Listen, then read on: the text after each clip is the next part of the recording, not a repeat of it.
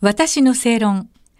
この番組は毎回様々なジャンルのスペシャリストをお招きして日本の今について考えていきます。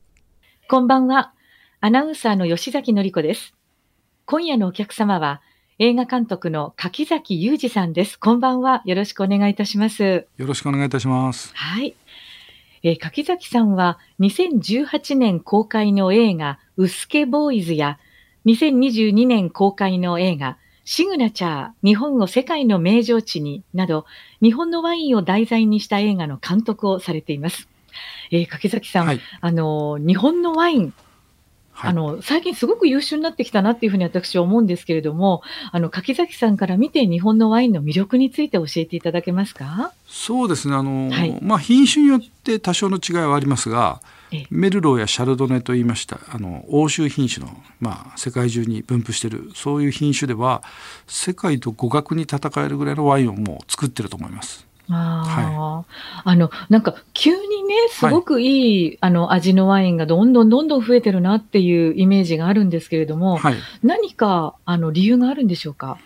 もう20年ぐらい前になりますが、やはりそのまあドメーヌと言いまして、はい。自分たちで畑を栽培して、で栽培した人が醸造もすると。はい。そういうスタイルがまあおよそ20年ぐらい前から定着しつつあるんですね。で当然そうするとクオリティが上がってきますので、はいまあ、。まさにそこがこの日本ワインの向上のポイントでもあったと思います。なるほどね、はいだから自分が原料から面倒を見て、それもはい醸造して飲むまで持っていくっていうことですね。そうですね。うんあの、エジンバラの映画祭ではね、エジンバラ映画祭という、あの、お祭りでは、この映画シグナチャー、日本を世界の名城地にという、この作品が外国語部門で最優秀監督賞、そして最優秀編集賞を受賞されました。はい。あの、素晴らしいことだなと思うんですが、はい。あの、柿崎さんはこういったね、海外の映画祭に行かれるときにはもう必ず日本のワイン持参されると伺ったんですかれども。自分が飲みたいからではなくてですね。はい。あのまあ特にワインの映画を日本ワインの映画を作って海外の映画祭に出しましたんではい。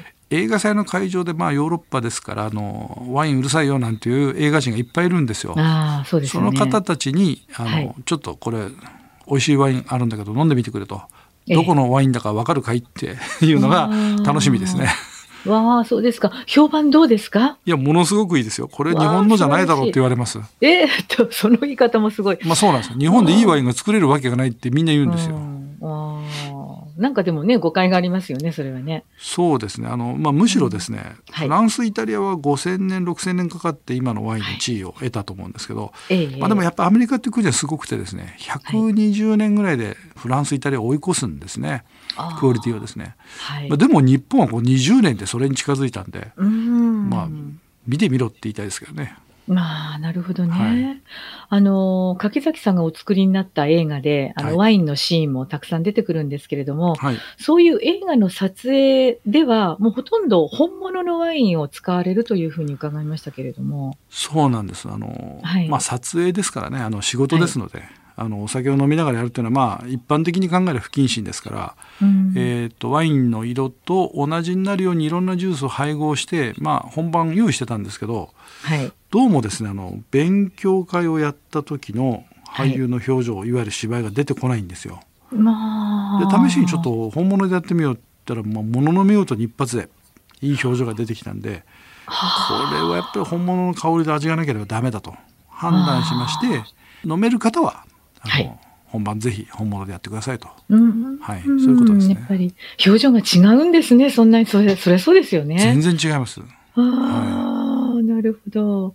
あの、今までそのシグナチャーと、それから2018年のウスケボーイズ。はいえーこれはあの、現代日本のワインの父と言われる、浅井臼さんにまつわる物語ということなんですが、はいこの浅井臼さんが、あの、日本にもたらした、ワインにもたらした影響っていうのはどういうところなんでしょうか？そうですねあの自分もちろんお会いしたことはないんですがはい。非常にあのワインだけではなくてお酒全般に精通されてた方でまた食文化にも非常なこだわり持ってまして。はい。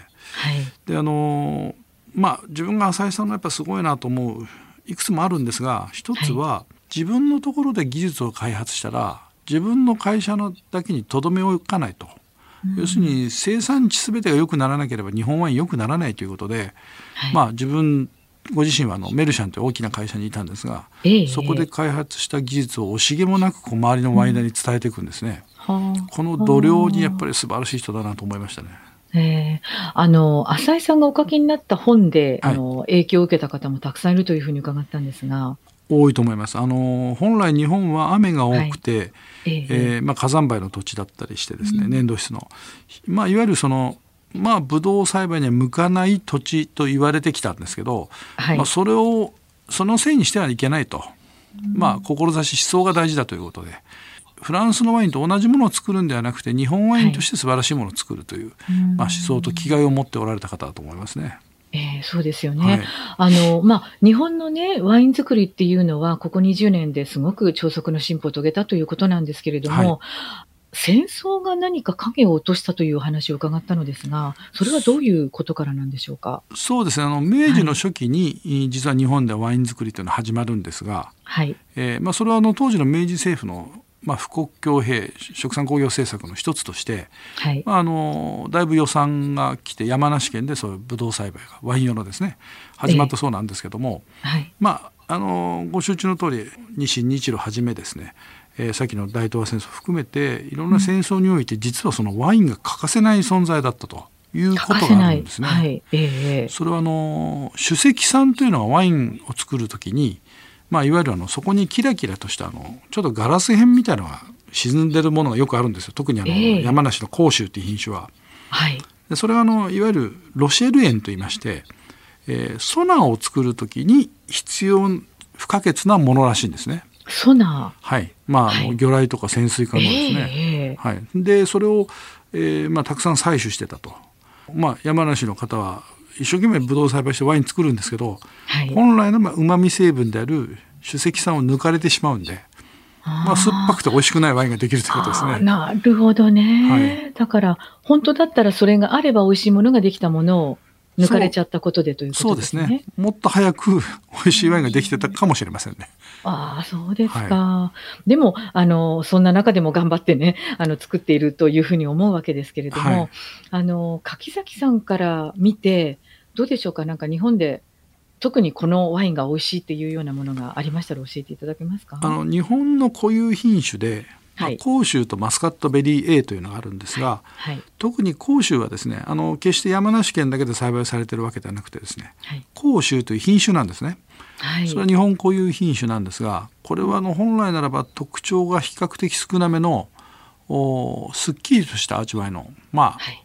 そういうワインだったんですけどええ。今皆さん苦労されてですねええ。あの鴨酒という、まあ、オレンジワインですね今流行りの、ああ、オレンジワインね。はい、そのをはい。甲州で作ったり、まあ、樽を使って、いわゆるワインをすごい変化させたり、はい。い、ろんな醸造で素晴らしいワイン作ってますんで、ええ。この日本の甲州がですね今国産品種として認められてますので、えードイツなんかでも栽培されてますのでもっともっとその日本のこういう品種は世界に出ていくといいなと思います。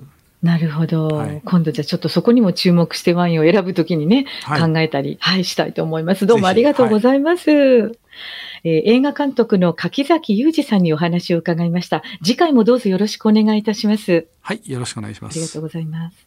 私の正論。お相手はアナウンサーの吉崎のり子でした。